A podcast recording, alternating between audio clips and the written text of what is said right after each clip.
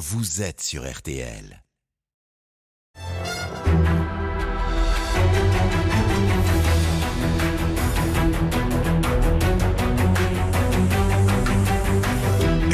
Jury RTL Le Figaro LCI. Invité aujourd'hui, Jean-Luc Mélenchon. Le débat est dirigé par Benjamin Sportouche.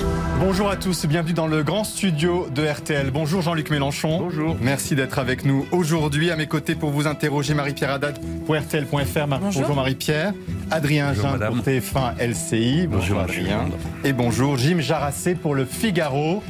Bonjour, Cette monsieur. émission est bien sûr en direct jusqu'à 13h. Vous pouvez interagir à tout moment, interpeller notre invité, lui envoyer vos questions. Hashtag le grand jury.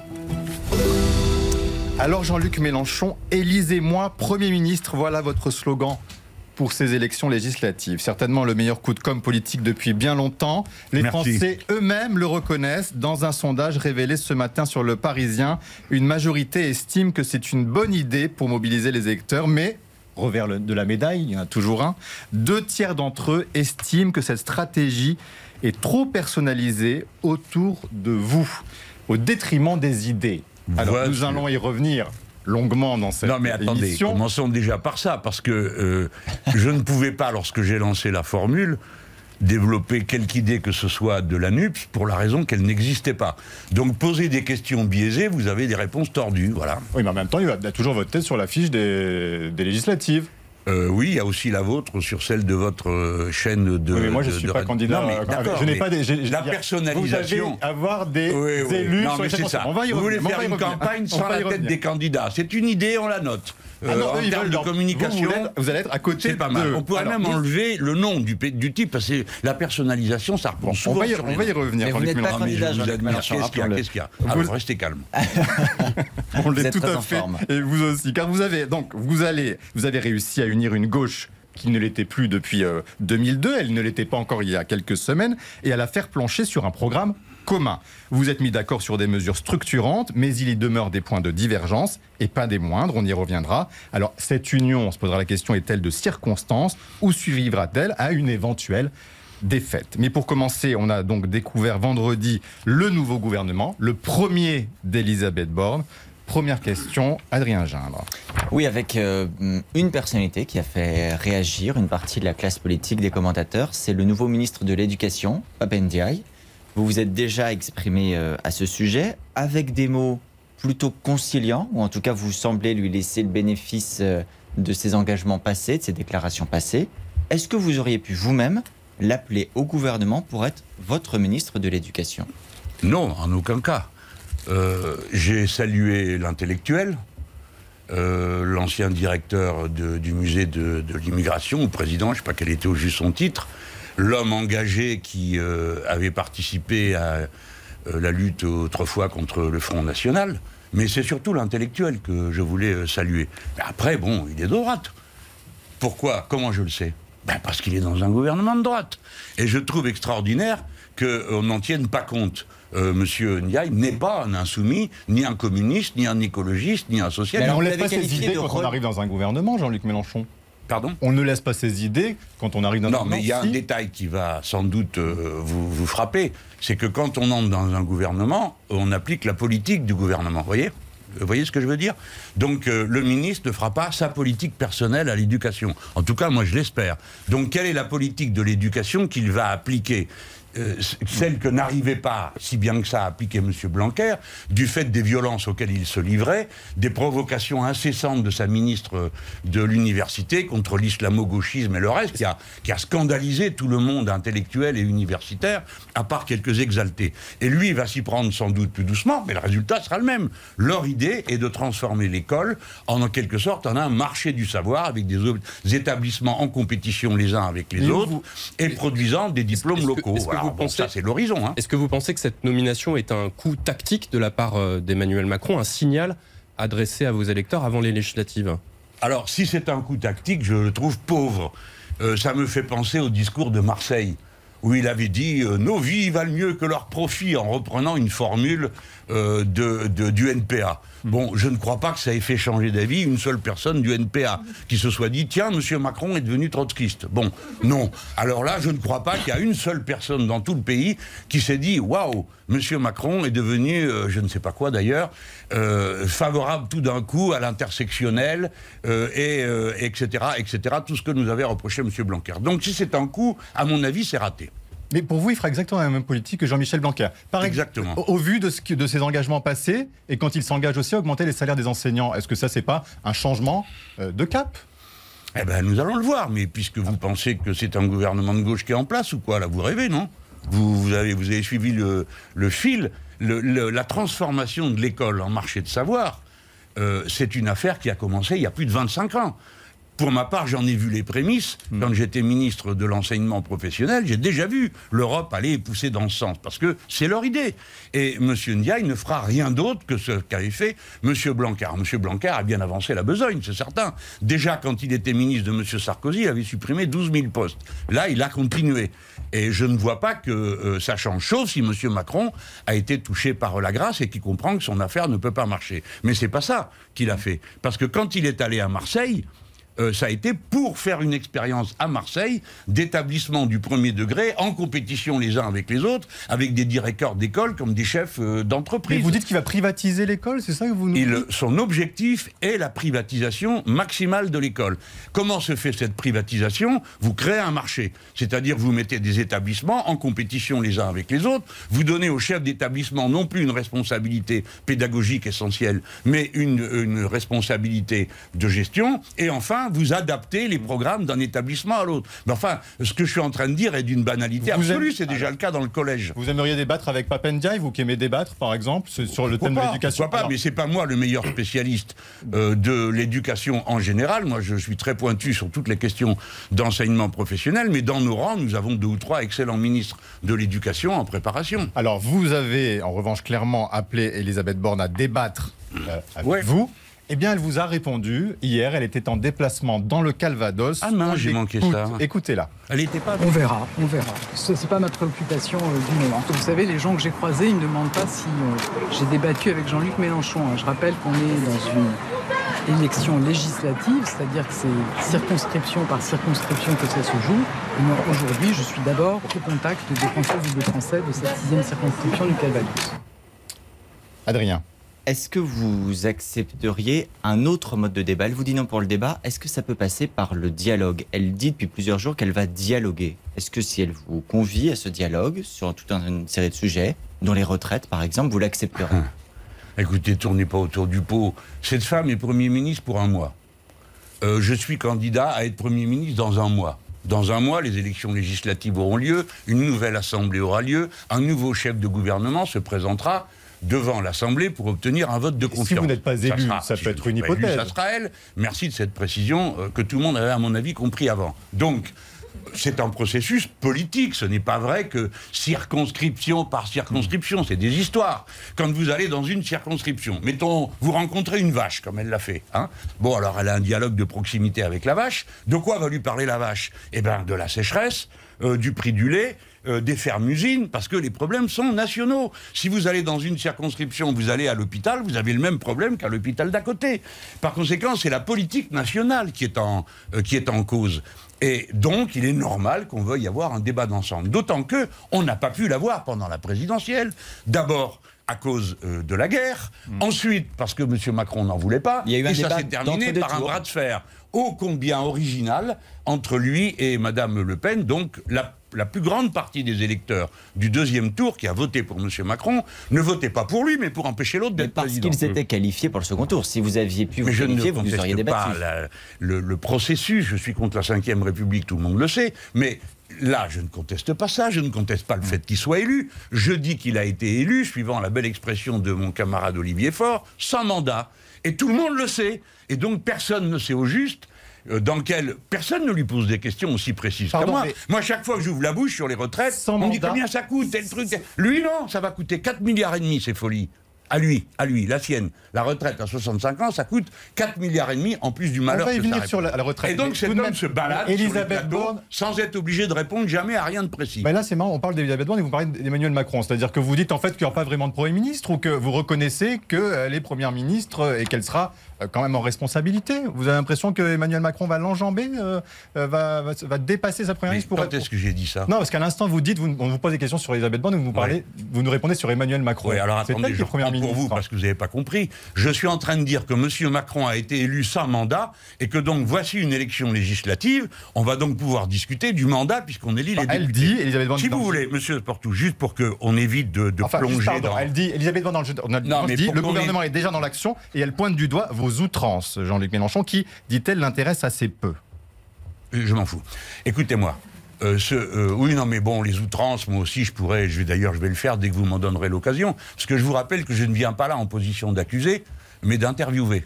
D'accord? Donc, ce qui peut-être intéresse. Non, mais attendez. qui Ce qui peut-être intéresse vos auditeurs, aux uns et aux autres, et vos lecteurs, c'est ce que je pense et ce que nous proposons.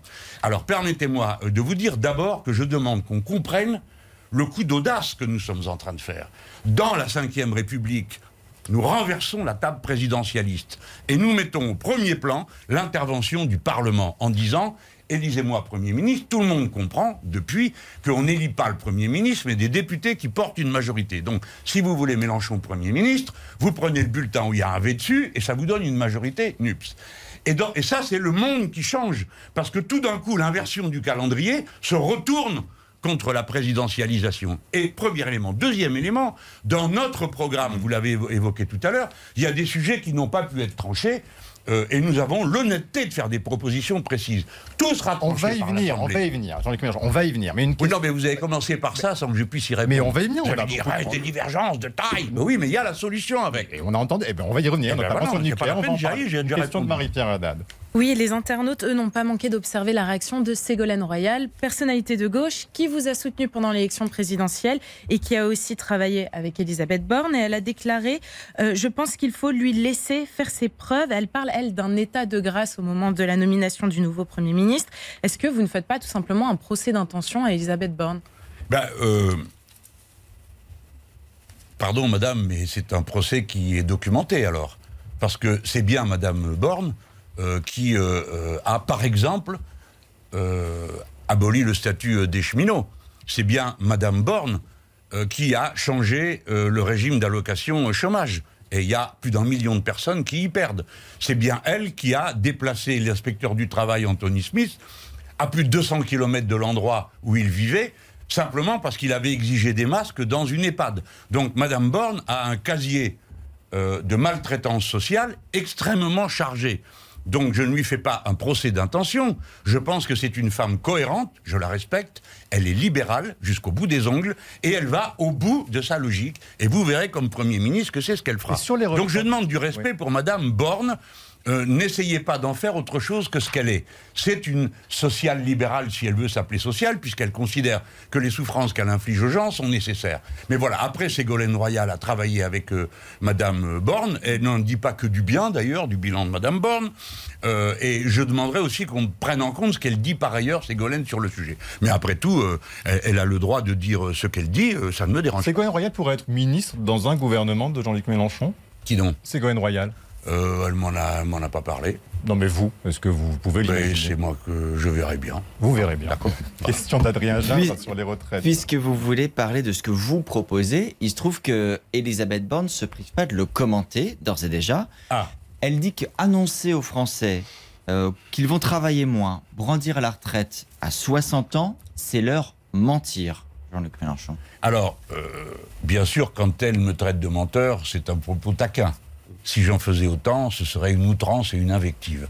Donc nous sommes habitués à ça. Nos maîtres nous parlent comme ils veulent, euh, mais si nous répondons, euh, nous sommes insolents. Alors, je pense que euh, la personne qui en ce moment est en train de mentir, si quelqu'un ment, hein, eh bien, ce serait plutôt le président de la République et elle, bien sûr, qui est son répondeur automatique. Pourquoi? Le président dit nous allons faire le plein emploi. Vous l'avez entendu, répété par Madame Borne. Très bien, le plein emploi, qu'est-ce que ça veut dire dans la hiérarchie des normes des libéraux? 5% de chômage égale 800 000 emplois créés. 800 000 emplois créés, c'est 6 milliards de cotisations de retraite supplémentaires. C'est mécanique, hein, ça se calcule tout ça. 6 milliards, le déficit est aujourd'hui de 3 milliards. Pourquoi va-t-on créer une réforme qui rapporte le double du déficit qu'on prétend combattre? Au même moment, cette réforme impliquera, c'est le corps qui le dit, pas moi, hein, impliquera 4 milliards et demi de dépenses supplémentaires pour le RSA et l'allocation chômage, car la durée moyenne de, de présence au travail effective, c'est 60 ans,5. Pas 63 et encore moins 65. Donc on va plonger des dizaines de milliers de gens dans le chômage, avec les maladies qui vont avec, etc. etc. Voilà la vérité. Donc si quelqu'un ment, c'est celui qui vous fait croire qu'il faut réformer euh, les retraites parce qu'il y aurait un problème de déficit. Il n'y en a pas, surtout dans son raisonnement à lui. Tout le monde a bien compris Alors, Si vous voulez, je Alors recommence, oui, mais, y a- chiffres, oui, hein. mais par contre, il y a une interrogation qui Oui, je vous en persiste. prie. Oui, justement, on a reçu des questions d'internautes sur la- votre réforme des retraites. Donc vous, vous voulez rétablir la retraite à 60 ans Oui. avec 40 années de cotisation, mais ça reste assez flou pour une internaute qui vous dit- demande est-ce que concrètement, quand on a commencé à travailler à 23 ans, est-ce que ça veut dire qu'on part avec un taux plein euh, au bout de 40 ans? Alors, on part à taux plein quand on a ces 40 annuités. Si le taux plein, alors premièrement, hein, déjà. Donc pas à 60. Si on a commencé à 23 ans et qu'on part non, à 60 on part à 60 ans, c'est l'âge légal. Et de ce point de vue, ça ne, ça ne change pas. Vous pouvez partir à 60 ans, vous n'êtes pas obligé de partir. mais on n'aura pas une retraite pleine. Et, alors attendez, euh, Si non, on a vous embrouillez la 23 question ans. qui vient d'être posée, vous. Parce que Ah c'est pas ça qu'on m'a demandé. On m'a demandé de dire si quand on a payé 40 ans, on a sa retraite à taux plein. Réponse oui. Mais il y a des retraites à taux plein qui sont inférieures au SMIC. OK Donc, réforme numéro 2, retraite à 60 ans, Mhm. avec 40 annuités. Et réforme numéro 2, pas de retraite inférieure à au SMIC. Pourquoi le SMIC? Parce que la retraite est basée sur des cotisations sociales. Qu'est-ce qu'une cotisation sociale? Du salaire différé. D'accord? Ça vous appartient, c'est vos sous. Vous vous en faites pas cadeau. Bien. Puisqu'on estime que le salaire minimum, c'est le SMIC, alors la retraite minimum, ça devrait être le SMIC. Ensuite, il y a les gens qui n'ont pas les annuités. Ils n'ont pas 40 ans. Alors, qu'est-ce qu'on fait? Évidemment, s'applique la proportionnalité. D'accord? Vous ne touchez pas une retraite complète si vous avez euh, 39 euh, années de cotisation ou, hélas, euh, 37. euh, moi, j'aurais bien aimé, mais c'est pas possible. Alors, que se passe-t-il à ce moment-là? Il y a aujourd'hui une proportionnalité plus une décote. Nous supprimons la décote. Et deuxièmement, si la retraite est inférieure à 1000 euros, seuil de la pauvreté, nous passons toutes les retraites à 1100 euros. Voilà. Ça, c'est l'ensemble de notre système combien de Français partiraient à la retraite à 60 ans sous 830 000 personnes, monsieur Partouche. Sportouche. Hein Monsieur Sportouche, moi. Partouche, pardon. Si vous... Oui, excusez-moi. Non, c'est mon nom. Excusez-moi, non, non, mais excusez-moi, je n'ai pas l'intention de déformer votre nom. Donc, so- Bon, 830 000 bref. Alors, personnes. 830 000. Alors, notez déjà ça. 830 000. Chaque année, la génération qui arrive sur le marché du travail, c'est, on est content, 750 000 personnes. Rien à voir avec l'Allemagne qui en aligne à peine 250 000. Nous, c'est 750 000. Donc, l'impact sur le marché de l'emploi de l'année de l'entrée à la retraite à 60 ans, c'est 830 000 postes de travail, en gros, hein, parce que ce n'est pas exactement équivalent, dégagés pour 750 000 personnes qui rentrent. Donc rien que cette mesure rétablit un niveau d'entrée et de cotisation et surtout d'abaissement du taux de chômage. Donc c'est une économie à la location chômage, par exemple. Autre chose? Une question sur votre modèle de gouvernance. On sait que vous êtes euh, pour la sixième République et la fin de la monarchie présidentielle. Est-ce que ça veut dire que euh, si vous accédez à Matignon, si la, la NUPS euh, obtient une majorité, vous lancez ce chantier-là et vous considérez que Emmanuel Macron n'est plus légitime en tant que président de la République? Alors, d'abord, commençons par dire ce qui est. Moi, je ne suis pas un putschiste. Donc, euh, je suis élu dans le cadre de la Ve République. Tant qu'on n'est pas passé à la sixième avec euh, une constitution, bah, c'est la cinquième qui la cohabitation. Oui, oui, bah, la cohabitation et les pouvoirs du Premier ministre qui sont considérables. Parce que tout le monde brode sur euh, euh, la Ve République comme si c'était quelque chose qui nous était tombé comme l'étape de la Est-ce loi. que du vous reconnaîtrez quand même le domaine réservé du président de la République Parce que cette constitution prévoit quand même des domaines sur lesquels Oui, c'est lui qui est en charge. Ça m'ennuie de vous contredire, euh, monsieur Gindre. Vous savez que je vous estime beaucoup, mais Euh, le domaine réservé, ça n'existe pas dans la Constitution. Euh, L'article 20 de la Constitution prévoit que c'est le Premier ministre qui détermine et conduit la politique de la nation. Alors c'est pas parce que M. Castex ne déterminait euh, rien du tout que tous les autres aussi doivent. Non mais je lui ai dit en plus. Donc ça veut dire que sur la politique internationale, sur la politique internationale, vous ne laisserez pas le président de la République s'exprimer. Parce qu'il est chef des armées, ça vous le. Alors attendez, dans la Constitution, c'est vrai, il y a deux sujets sur lesquels le chef de l'État a des pouvoirs particuliers. Il est chef des armées, d'accord Alors il y a le chef des armées, le chef euh, d'état-major général, voilà. Et puis, au-dessus de tout ça, il y a la politique. Et la politique, bah, c'est le peuple qui décide. Et le peuple, qu'est-ce qu'il décide? S'il vote pour le programme euh, que nous défendons, de la nouvelle Union populaire, écologique et sociale, bah, c'est celle-là qui s'appliquera. Et voilà, c'est tout. Alors évidemment, on va le faire dans des conditions qui sont celles de gens qui sont des démocrates. Le président est élu. Je ne suis pas en train de dire qu'il est là euh, par hasard. Donc on discutera et on va s'efforcer de se comprendre. mais Quant à l'international, Oui, pardon, la Constitution prévoit que le chef de l'État négocie et signe les traités. Bon, eh ben, si ça avait été moi, j'aurais négocié et signé les traités. Donc je sais aujourd'hui que je ne peux pas faire de traité ni négocier de traité sans son accord, donc je suis obligé de m'entendre avec Mais lui. par exemple, pour ce qui est si des le traités, président de la République décide d'envoyer euh, des, armes, des armes à l'Ukraine, euh, est-ce que vous, Premier ministre, vous pourriez émettre un avis différent et vous opposer à cette décision ou ce souhait du président de la République? Euh, M'y suis-je opposé quand on a envoyé les canons César? Non. Alors pourquoi voudriez-vous que tout d'un coup je m'y oppose? Euh, Je sais ce que je sais. Ce À un moment donné, vous avez pense. des réticences sur est-ce qu'il faut armer parce que vous. Non, voilà, mais ça, c'est des trucs de médias. On n'écoute pas ce que les gens disent et on fait des caricatures. Moi, j'ai dit depuis le début, faisons très attention à ne pas apparaître comme des belligérants. C'est-à-dire comme ceux qui, tout d'un coup, entreraient en guerre contre la Russie. Le président de la République a exactement la même préoccupation jusqu'à présent. Il a toujours dit qu'il était pour la désescalade.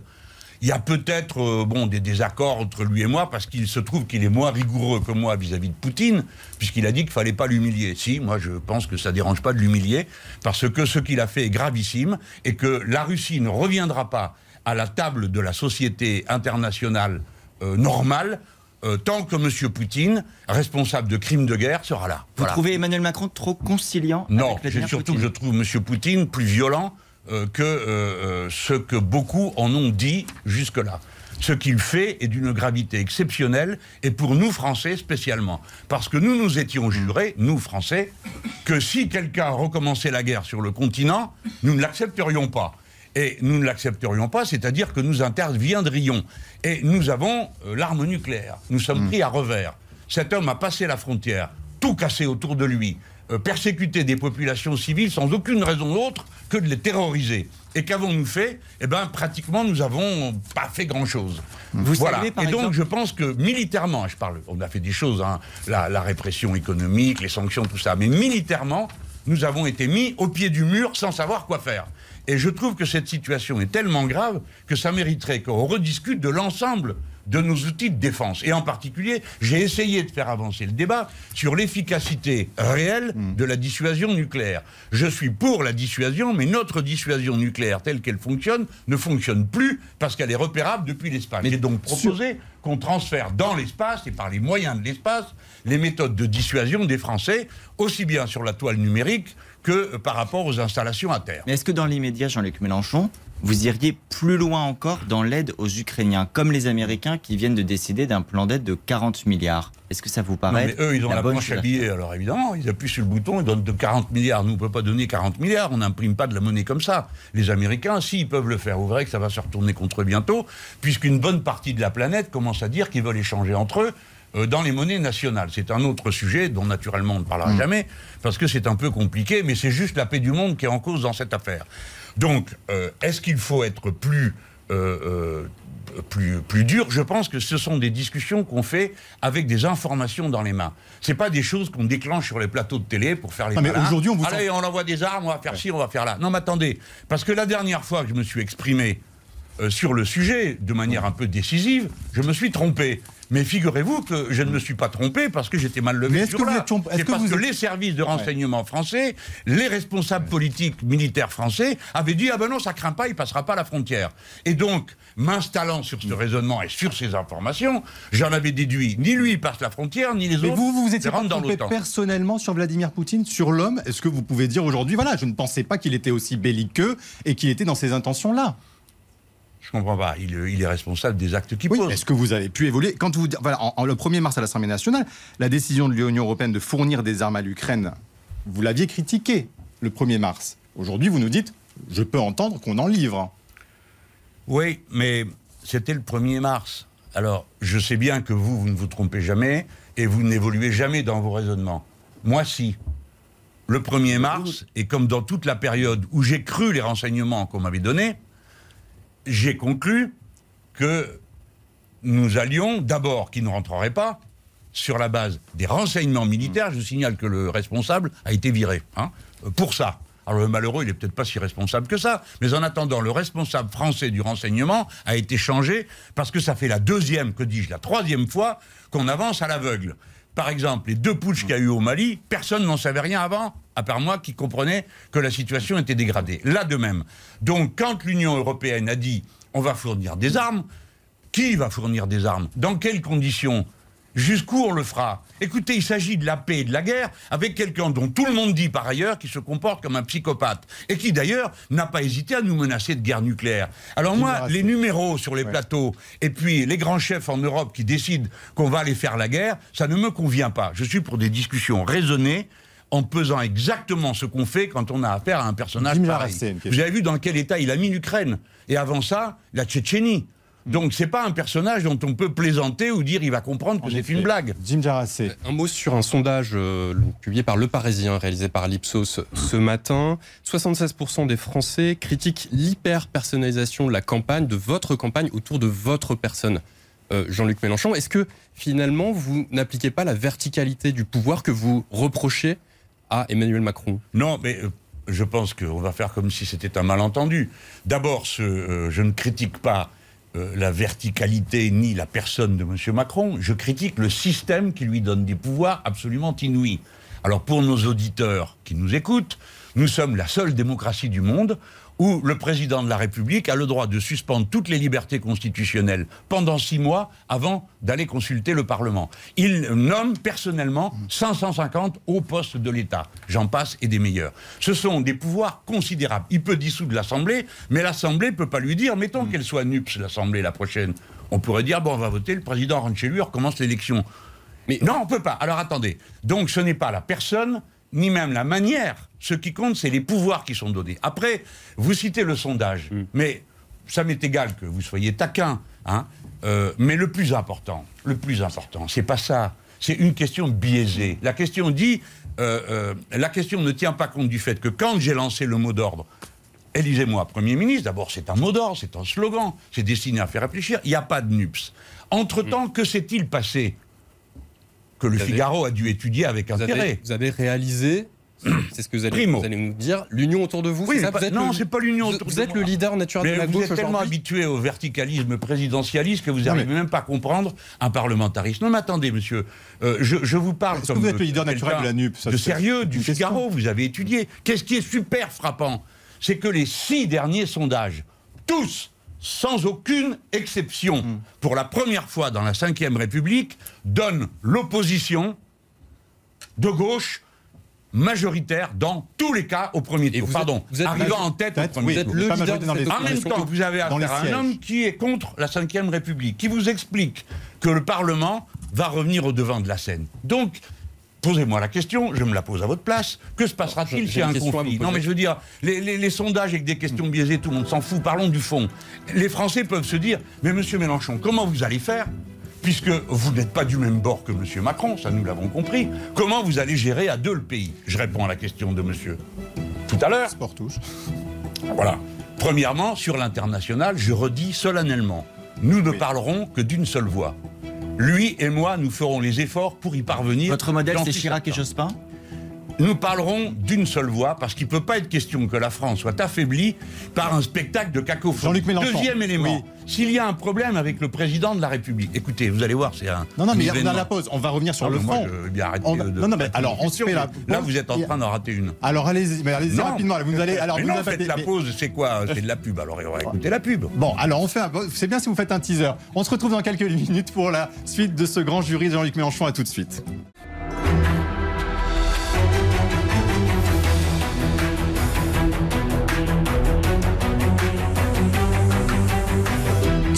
Grand jury RTL Le Figaro LCI. Invité aujourd'hui, Jean-Luc Mélenchon. Le débat est dirigé par Benjamin Sportouche. Avec à mes côtés Jim Jarassé du Figaro, Adrien Jean de TF1 LCI et Marie-Pierre Haddad pour RTL.fr. Marie-Pierre qui va vous poser une première question avant de revenir justement à ce que vous nous disiez juste avant euh, la fin de la première partie, Marie-Pierre. Ça concerne votre stratégie. Donc pour les législatives, Gérard veut savoir ce que vous comptez faire si vos listes arrivent en troisième position dans certaines circonscriptions, donc derrière le Rassemblement national et le parti d'Emmanuel Macron. Est-ce que vous appellerez à faire barrage à l'extrême droite comme vous l'avez fait pour la présidentielle? Écoutez, on n'en a pas parlé. Donc euh, je note la question. C'est un Et on scénario va- que vous bah, ça- par la force des choses, c'est un collectif. Donc je ne peux pas répondre moi tout seul. Voilà. euh, euh, je, je dis c'est un collectif, c'est notre coalition. C'est pas une réponse évidente. Qu'est-ce que vous Ah ben, feriez moi, de ma vie, euh, je voterai euh, pour l'extrême droite. hein, donc euh, l'affaire est entendue. Euh, je suis pas le seul d'ailleurs. hein. Mais euh, là, vous me posez une question sur euh, la tactique, euh, la stratégie qu'on appliquera. Laissez-moi le temps d'en parler avec. Vous euh, avez voté pour Emmanuel Macron au second tour de la présidentielle? Eh bien, Non, c'est une question. Est-ce que vous avez voté Donc, pour Emmanuel. Macron au, au second tour de la présidentielle? Mhm, vous avez entendu dire que le vote est secret? Je- Voilà. Bah, Si il- vous souhaitez en, en parler. Non, mais il y a le vote super secret, c'est dans, la démo- dans les dictatures. Même l'électeur, c'est pas ce qu'il y a dans l'enveloppe. Mais en France, c'est un acte libre. Et euh, je, mais je vais vous répondre, si vous voulez, en dépassant le côté un peu provocateur de- de- d'une question aussi personnelle. Bon, Euh, c'est que j'étais, et je suis toujours, euh, à la tête, le porte-parole, le- celui qui est devant, euh, d'un rassemblement extrêmement ample, avant même euh, cet accord de, de la NUPS, et, et qui était extrêmement divisé sur le sujet. Je ne le cache pas.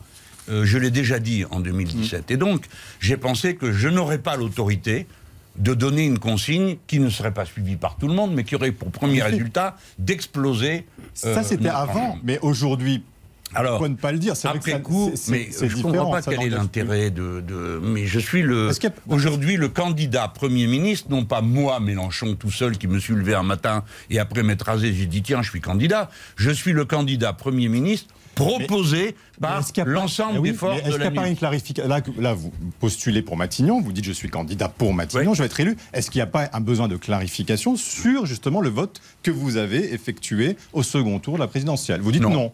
D'accord. Non, non. Bon, je pense bah, que les gens savent qui je suis et ils savent à quoi s'en donc ils peuvent deviner ce que vous avez fait. Mais Pardon Ils peuvent deviner ce que vous avez fait. Oui, s'ils veulent. Y- veulent. y compris Adrien quand Jean. Marine Le Pen en fait un argument dans la campagne législative en disant que vous êtes celui qui a fait gagner Emmanuel Macron. Elle l'utilise contre vous. Oui, oui, elle dit plein de choses. Euh, Elle a même dit que j'en étais complice, alors c'est dire. Non, mais bon, ce qu'elle dit, elle le dit. Elle fait sa campagne, elle n'a pas beaucoup d'idées.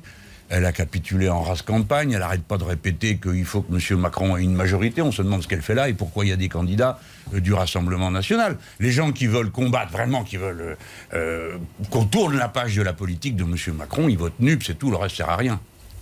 Alors sur le programme de la NUP, on, on y vient, il va y avoir bien évidemment le pouvoir d'achat.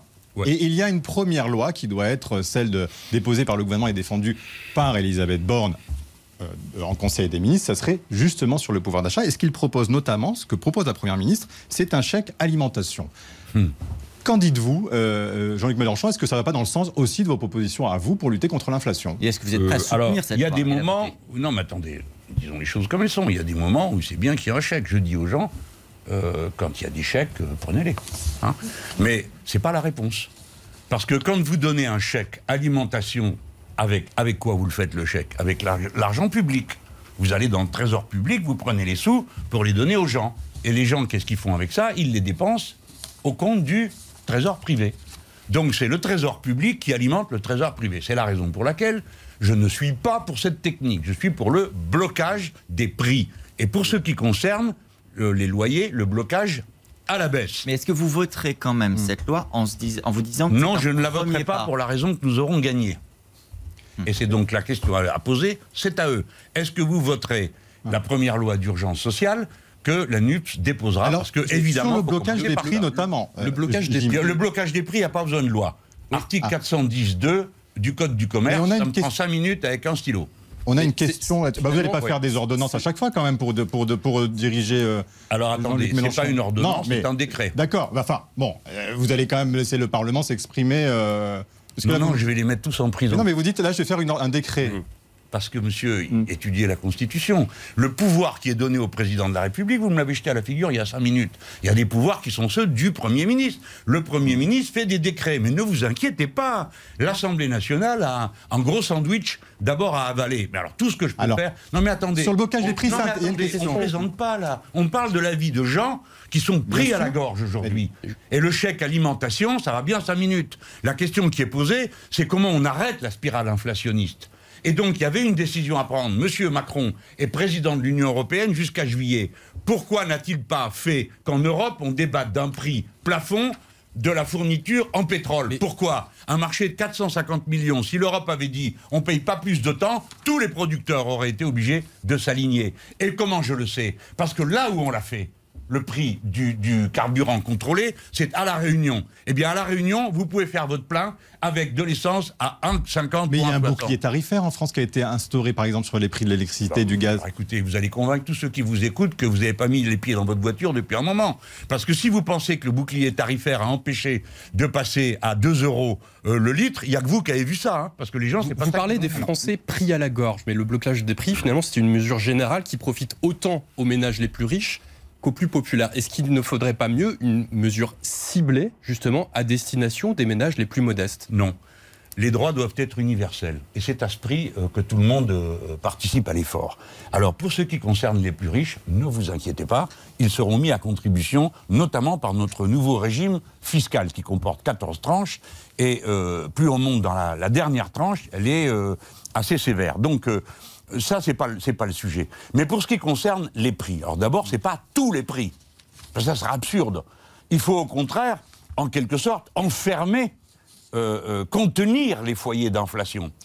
Parce que l'inflation, c'est un mécanisme comme l'incendie, ça se propage d'une case à l'autre. hein. Alors vous augmentez l'essence, du coup ça passe à tout ce qui euh, nécessite du carburant, du coup à tout ce qui est transporté, etc. Donc vous devez essayer de contenir le feu là où il a pris. Aujourd'hui, c'est essentiellement sur les carburants et l'énergie. Parce que c'est de là que part, euh, ça va depuis euh, les voitures qui roulent, les camions qui transportent à bas prix, les bateaux, et puis c'est aussi pour faire de l'engrais euh, pour l'agriculture, et puis c'est aussi pour chauffer les pâtes qu'on fabrique avec du blé, qui est encore... bah, Blablabla, vous connaissez tout ça. Donc, alors premièrement, enfermer les foyers d'inflation pour les éteindre par le blocage des prix. On ne bloquera pas tous les prix, on bloquera certains prix. Et puis surtout, j'appelle à une compréhension du mécanisme actuel de l'augmentation générale des prix. Je viens de décrire à l'instant d'où ça partait. Mais il y a ensuite des effets purement spéculatifs. Expliquez-moi voir pourquoi le blé qui est consommé aujourd'hui coûte plus cher alors que les besoins n'ont pas augmenté et que les livraisons, je parle de ce qui se fait, correspondent à des stocks qui existent déjà. C'est donc purement spéculatif. C'est lorsqu'on va arriver à l'épuisement du résultat des récoltes de l'année dernière qu'à ce moment-là, un certain nombre de prix vont augmenter, soit parce que le blé est bloqué en Ukraine, soit parce qu'il est bloqué en Inde, etc. Autre levier possible, euh, qui est sur les salaires et l'indexation, Adrien Gindre. Vous dites qu'il faut limiter, mais pourquoi ne pas aller vers l'indexation des salaires, comme l'évoque chez vous euh, François Ruffin? Indexation Mais- sur l'inflation. Mais pourquoi pas si vous y tenez? Mais pourquoi pas C'est pas dans le programme. Non, parce que c'est Ah, pas dans ben le voilà. programme. Pourquoi ne pas aller? Ben, C'est pas dans le programme. Mais parce que c'est mouvement, attendez, mais Simplement, vous nous expliquez la logique qui fait que vous n'avez pas retenu cette solution. Pourquoi est-ce Parce que ce n'est que- pas une bonne solution de votre Mais parce point que d'abord, elle n'a pas été présentée. Euh, dans la discussion, personne n'en a parlé. Ça s'est trouvé comme ça. hein. Deuxièmement, ça n'est présent dans les revendications d'aucun syndicat. Alors, ne m'en veuillez pas, et je demande à tous mes camarades de le comprendre. Je ne peux pas euh, relayer euh, toutes les idées que tout le monde a. Mais ça a existé. Eh, Mais attendez, mais vous allez voir. Si vous voulez le blocage des prix et le- l'échelle mobile des salaires, ne croyez pas que ça me fasse peur. Simplement, je dis que c'est une mesure d'une ampleur telle que ça voudrait dire qu'on n'a pas réussi à contenir les foyers d'inflation. Ne m'en veuillez pas que je veuille d'abord une méthode plus douce. Et l'écart des salaires de Parce la- que Ah. contrôler l'ensemble des prix et contrôler l'ensemble des salaires et harmoniser les uns sur les autres, ça nécessite une intervention administrative d'un niveau extrêmement élevé. Je ne dis pas que ce soit impossible, c'est pratiqué par exemple en Belgique. Mais moi, ce que je veux faire, c'est casser le mécanisme d'augmentation générale des prix par des mesures qui bloquent, voilà, et qui bloquent à bon escient, pas le truc Est-ce général est-ce par- que vous imposerez par décret, puisque vous en parliez à l'instant, l'écart, des salaires, l'écart des salaires de Oui. 1 à 20 dans les entreprises. Est-ce que ça, euh, Jean-Luc Mélenchon, Premier ministre, peut l'imposer par décret Non. aux entreprises? Alors, non, très bonne question. Raison pour laquelle, attendez, mais alors laissez-moi maintenant vous présenter les affaires. Si nous augmentons le SMIC, ça nous l'augmentons, c'est la- c'est le seul salaire que le gouvernement peut augmenter.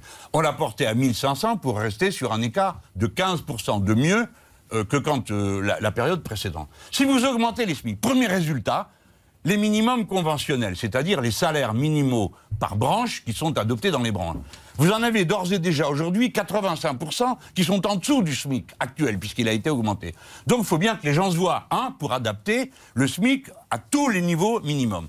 Maintenant, si vous êtes à passer le SMIC à 1500 euros, si vous connaissez un peu le fonctionnement des, des entreprises, vous avez des gens qui sont des petits cadres, hein, qui sont à 1500 euros. Vous ne pouvez pas leur expliquer du jour au lendemain, ben toi c'est terminé, tu es payé au salaire minimum. Donc il faut qu'il y ait un écart. Moi je ne suis pas pour dire tout le monde gagne pareil, c'est pas, pas ma logique. hein. Les qualifications jouent. Alors, donc vous devez discuter de la grille des salaires. Négociation numéro 2. Ensuite de l'écart. Parce que si vous faites monter la grille des salaires, tout le monde monte, mais jusqu'à, jusqu'au ciel Non. Donc il faut bien qu'il y ait, en quelque sorte, un verrou en haut. Nous proposons l'écart proposé par la Confédération européenne des syndicats. Point sur lequel tout le syndicalisme français est d'accord, pour une fois, c'est positif, de 1 à 20. Et dernière chose, puisque j'y suis, je termine, on pourrait aussi discuter d'un point que moi je mettrais à l'ordre du jour en tant que, que gouvernant, qui est de dire, moi je demande qu'on discute une question. A-t-on le droit dans notre pays de donner plus d'argent en dividendes quand il y a les bonnes affaires qu'on en donne en augmentation de salaire? Ma réponse est non. Le travail d'abord, Vous le capital mettrez, mais ce sera la et puis reste négociation la et la question de discussion. l'égalité des salaires hommes-femmes. Je vous rappelle que ça remplit la caisse de la retraite, donc j'y tiens. Et je demande, puisque c'est depuis 1972 que ça a été décidé, qu'on l'applique. Et comment va-t-on l'appliquer? Notamment en donnant aux syndicats un droit de saisine de l'inspec- de l'inspection du travail quand la proportion n'est pas respectée. Voilà, voilà l'ensemble des sur mesures. le Alors pourquoi ça s'appelle conférence obligatoire? Parce que tous les ans, il y a une conférence obligatoire des salaires qui est prévue par la loi, mais moi, je la convoquerai par branche immédiatement à peine élus. Et ils devront discuter de ça. Conférence mais les syndicats ont un rôle dans ce pays, aussi bien d'ailleurs les syndicats Alors, patronaux que les syndicats de salariés. Parce qu'il y a des syndicats patronaux qui ne sont pas si hostiles que ça à l'augmentation des salaires, parce qu'il y en a quand même qui réfléchissent plus court Geoffroy Roux de Bézieux, que vous leur- dit, il vous a dit euh, Panko, vous en avez parlé avec Geoffroy Roux de Bézieux, il vous a dit pourquoi pas l'écart D'abord, de si je salaire de 20 parle à avec 20 M. Roux de Bézieux, je vous le dirai pas sur ce plateau. Et ensuite, Bah, pourquoi non, pas il est, le- il est- attendez, il est le, le président du MEDEF, euh, c'est pas mon copain. Hein. Mais en Donc, tant que euh, Premier ministre, vous lui parlerez en ah, tant que Premier ministre. évidemment, mais j'ai intérêt à m'entendre avec lui. Et vous nous le direz. Avec lui aussi, et c'est plus important Est-ce que vous lui parlez déjà Est-ce que vous lui parlez déjà là? Oh, de temps à autre, ça arrive, mais bon, euh, c'est un homme qui a beaucoup d'humour et j'apprécie les gens qui ont de l'humour. Question sur le SMIC, parce que ça fait partie Ouais. de ce que vous avez exposé. Marie-Pierre Haddad. Oui, vous venez de dire que vous proposez désormais un SMIC à 1500 euros, mais il y a un mois, pendant la campagne présidentielle, vous parliez de 1400 euros. Donc évidemment, les internautes ont noté cette différence. Alors, il y a des internautes qui en sont ravis, mais il y en a qui sont un petit peu plus critiques. Je vous donne par exemple l'exemple de Brice, qui vous reproche, lui, de faire une surenchère et qui se demande qu'est-ce qui va se passer dans quelques semaines quand ce sera le premier tour des législatives? Est-ce que vous pouvez lui dire que c'est ferme et définitif comme proposition? Ce sera un SMIC à 1500 euros. Non, je ne peux pas lui dire ça, parce que si M. Macron augmente de nouveau le SMIC entre maintenant et les élections, j'augmenterai à nouveau notre proposition. Quelle est notre proposition? Augmenter de 15% le SMIC. Alors quand le SMIC est à 1300, bah, on propose 1400. Quand euh, il est à 1300, je ne sais pas combien, 98, euh, eh ben, on propose 1500. Et l'écart que nous voulons recréer, c'est plus 15. Voilà. S'il y avait un mouvement social important sur les salaires, on pourrait monter à 20 ou à 30, ça c'est déjà vu. Monsieur Pompidou a dû lâcher 30. Hein. Et ceux qui pleuraient, euh, bah, Pompidou leur a dit vous c'est 30 comprenez que ça peut être alors. surprenant qu'en quelques semaines, la pro- promesse passe de 1400 à 1500. Pardon On est... Ça peut surprendre que la promesse que vous- sur laquelle vous étiez Non. engagé, elle Oui, était oui, de ah oui, mais je 1400 euros et elle a surtout si vous 1500 euros. Parce que normalement, le rôle de l'information, c'est d'expliquer. Là, vous Et êtes on a dit Mélenchon a dit 1500. Pourquoi il dit 1500 On n'en sait rien. Mais pourtant, depuis le début, j'explique et je réexplique. L'écart que nous voulions créer, c'est plus 15. Soyons clairs, cela veut dire plus 15, pris où Pas dans le ciel, sur les profits. C'est-à-dire, de toute façon, le salaire, c'est juste ça. C'est un enjeu de la répartition de la plus-value. Voilà. Alors, une question peut se poser. C'est que, est-ce que l'augmentation du SMIC va pousser à la faillite et à la désolation? Bon, euh, est-ce que ça va pousser à la délocalisation? Alors, délocalisation, tout le monde se calme. Les métiers du SMIC ne sont jamais des métiers délocalisables. Donc déjà, vous enlevez cet argument. Ensuite, si le, le propriétaire de la grande entreprise qui emploie des SMICards, entreprises de services, etc., etc., veut fermer, il ferme, quelqu'un d'autre prendra sa place. S'il augmente le prix de la prestation, ben, c'est le fournisseur suivant qui saura s'il prend l'augmentation on du prix sur sa marge. Mais vous me posez des questions techniques, je vous fais des Ah bah, réponses. bah non, mais on vous en, on Ah oui, bah, c'est- assez hein. clair. Alors, on revient juste à la composition Non, je dis aux gens, vous inquiétez pas, je sais où je vais, et la NUPS aussi. La NUPS, vous dites, vous, alors c'est jamais ce qu'il faut Je dire sais alors. pas, moi non plus. Ah. Euh, moi, je m'étais habitué à dire, euh, vous savez, j'ai fait campagne pendant Ouais. des mois, l'Union populaire, j'ai un mal de chien à venir sur la nouvelle Union populaire écologique et sociale, mais il le faut parce que Et c'est c'est son nom définitif ou ça prendra un autre nom après? Non, moi je souhaite que je souhaite que ça reste. D'ailleurs, j'espère que euh, ça continue après euh, l'élection, qu'elle soit gagnée ou perdue. Et puis, la- on peut dire maintenant, on a remis sur pied Alors, politiquement le, le Face bloc à un populaire. gouvernement, et il y a déjà des membres du gouvernement eh bien, euh, qui sont sujets à critique, Adrien Oui. Ah, ça, c'est on, clair. on revient sur la composition de ce gouvernement, mais euh, en raison d'un article publié par Mediapart qui évoque que Damien Abad a été nommé au gouvernement en dépit d'un signalement de violence sexuelle, d'accusation de violence sexuelle fait auprès de la République en marche. Damien Abad conteste ces accusations. La première ministre Elisabeth Borne s'est exprimée il y a quelques instants en disant qu'elle n'était pas au courant, mais que si jamais la justice était saisie, elle en tirerait toutes les conséquences. Est-ce que c'est une réponse qui vous paraît être la bonne réponse de la part de la première ministre? C'est une réponse. Personne n'est à l'aise face à ce type de sujet. Nous, euh, la France insoumise, nous avons fait un choix. J'admets qu'il est arbitraire. hein, et qu'on ne le propose pas comme un exemple à tout le monde. On a fait un choix. Avec, On vous a- voulez dire avec Tahabouaf, c'est ça que vous, vous- Non, laissez-moi terminer. Non, mais je vous pose la question pour resituer- pour resituer pour les- les, les Non, embrouilles. pour Donc, avons nos auditeurs et téléspectateurs. Excusez-moi, je ne vous ai pas entendu. Répétez les précieuses choses que vous venez de dire. C'est moi l'invité ou vous Je parlais, vous dites, vous faites allusion, vous dites que vous avez pris une décision. Non, c'est pas. Euh, Tahabouaf, c'est une décision. On a déjà pris euh, quatre ou cinq dans le passé. Nous avons fait la chose suivante. Un jour, on a dit qu'est-ce qu'on fait dans ce cas-là? Eh ben, on fait une commission qui est saisie. Quand elle est saisie Une commission qui est composée de femmes qui se réunit à huis clos. Et quand la personne qui vient se plaindre dit je ne veux pas qu'on en parle, on n'en parle pas. Et moi, tout Mélenchon que je suis, eh bien, je ne sais rien. Ni qui a saisi, ni quand la commission est saisie, ni ce qu'elle conclut.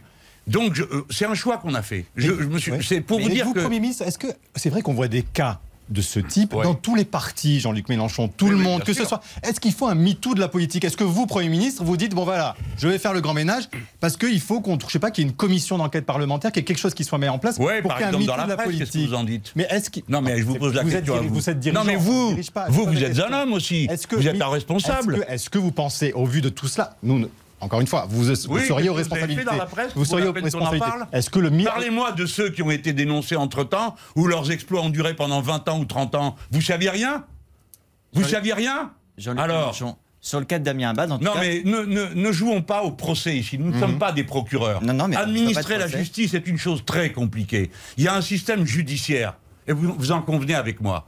Vous comme moi, hein, on n'a pas envie de trancher ce genre de Donc c'est à la justice de s'en occuper. non, mais ça peut pas être qu'à la justice, parce que sinon, ça prend un temps fou. Donc, il faut que maintenant des sanctions apparaissent. Je m'en remets à mes camarades femmes Hmm. qui ont pris cette décision. Je ne la juge pas, je ne sais pas. Mais ça veut dire, dit. par exemple, sur le cas de Damien Abad, vous ne demandez pas qu'il se retire, qu'il démissionne. De votre point de vue, il n'y a pas. Écoutez, il y a un signalement qui a été fait apparemment à un niveau extrêmement élevé de responsabilité. Ils n'en ont tiré aucune conclusion avant. Si ça avait été à la LFI, eh bien, dès le signalement, il y aurait eu une intervention. Nous, on a pris trois jours à prendre une décision qui était extrêmement compliquée à prendre et cruelle aussi pour l'intéressé, puisque se trouve, si ah, ça existe, hein, s'il n'est pas coupable, qu'il aura été en quelque sorte condamné avant terme. Et s'il l'est, ben, nous aurons pris la bonne décision. Et lui-même l'a accepté. Voyez-vous, c'est la grosse différence, c'est que lui l'a accepté. Lui, il a dit, je comprends qu'on prenne cette décision, parce que il, il partage notre idéal sur le sujet. Voilà, alors euh, on verra après. Mais M. Damien Abad pourrait en tirer aussi des, des conclusions personnelles. Mais je ne lui dis pas faites-le. Je ne sais pas. Si c'était LFI, je me tournerais vers mes camarades et je leur dirais alors qu'est-ce que je fais? Et on m'aurait dit bah écoute, euh, on l'enlève de là. Bon bah très bien. J'ai accepté la règle du jeu. Je m'y tiendrai scrupuleusement. Nous croyons d'abord la parole des femmes. Ça peut être, ça peut passer pour une chose arbitraire et j'admets que c'est vrai, que c'est arbitraire. Mais il faut faire un choix. Voilà. Eh ben nous avons fait un choix. Je m'y plie. Alors, il y a euh, autre chose qui s'invite dans le débat public, parce que vous parlez des C'est femmes. dur, vous savez, ce sujet, parce que Mais oui, oui, mais on entend, on entend, on entend, on entend, et vous dites bon, que la justice est là. Bon. présomption d'innocence, Alors, là, non, sujet qui s'invite dans plus, on a décidé. l'actualité, c'est euh, le, le- vous parlez des femmes, c'est le burkini, ça a été euh, très commenté. Euh, Jim Jarras. Le conseil municipal de, de Grenoble, sous la houlette euh, du maire écologiste Éric Piolle, a donc voté cette semaine euh, l'autorisation du burkini dans les piscines municipales. Ça a été un débat euh, très, euh, comment dire, euh, très, Clivant, très, partagé, très clivant au sein de la gauche municipale. Si vous, vous aviez été au sein de ce conseil municipal, qu'auriez-vous voté? Quelle chance, je n'y suis pas. Et je ne suis pas candidat à être maire de Grenoble, ni directeur de la piscine. Ça tombe bien, il y en a 6000 Oui, autres mais- de piscines. Mais c'est une vraie question pour vous, Républicain. La première adjointe insoumise, Elisa Martin, a voté Mm. contre. Il y a eu, il y a dans tous les camps de la gauche, dans tous les partis de la gauche, des dires. Ouais. Vous, quelle est votre conviction profonde là-dessus Ma conviction, Duralex et de l'ex. D'accord? C'est-à-dire, on applique la loi. Et que dit la loi? Eh bien, justement, elle ne dit rien. Et c'est tout le problème.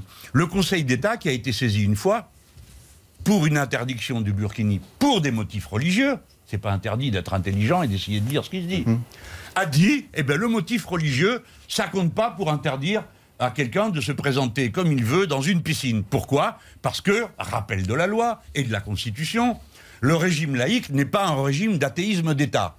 Donc, l'espace public n'est pas laïque ni athée. Ce qui est laïque et à distance de toute religion, qui ne reconnaît aucune religion, c'est l'État, les services publics et l'école quand les enfants y sont mineurs. Bah C'est-à-dire au moment où ils se forment leurs convictions.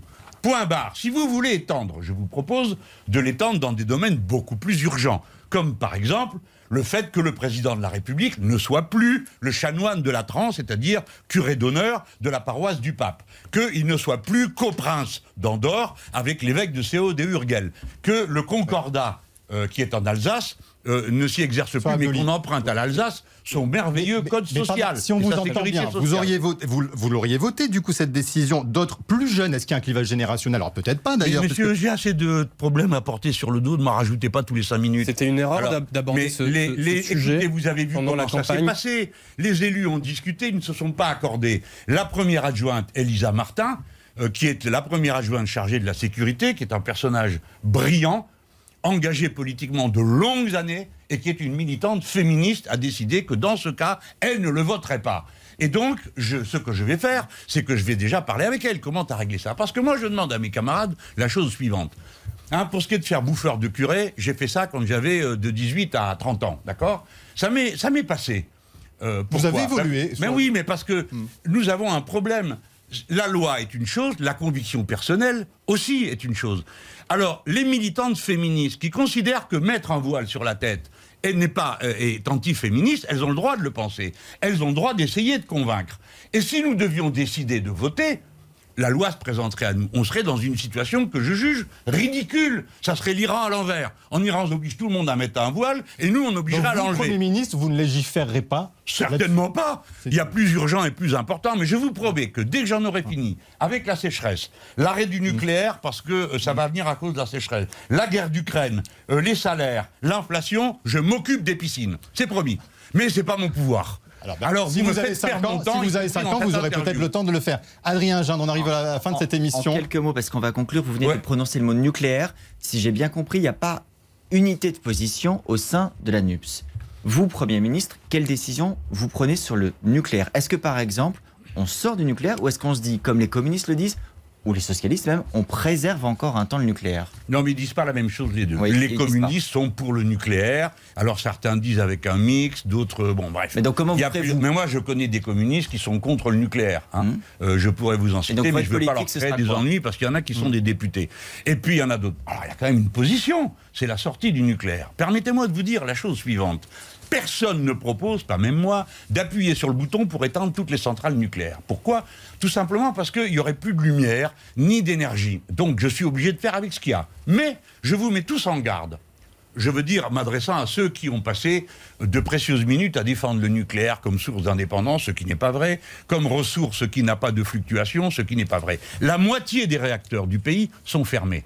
Et je vous annonce que cet été, il y en a encore d'autres qui vont être fermés. La moitié est déjà fermée, dont une partie pour des, problèmes de, corrosion. Mais cet été, ça va être à cause de la chaleur, de la baisse du niveau des fleuves et du réchauffement de l'eau. On, on, ne refroidit pas une centrale nucléaire avec de l'eau chaude. Ça, tout le monde le comprend. Donc, nous allons au-devant d'une crise du nucléaire. Ça, peu en avait prévu l'arrivée.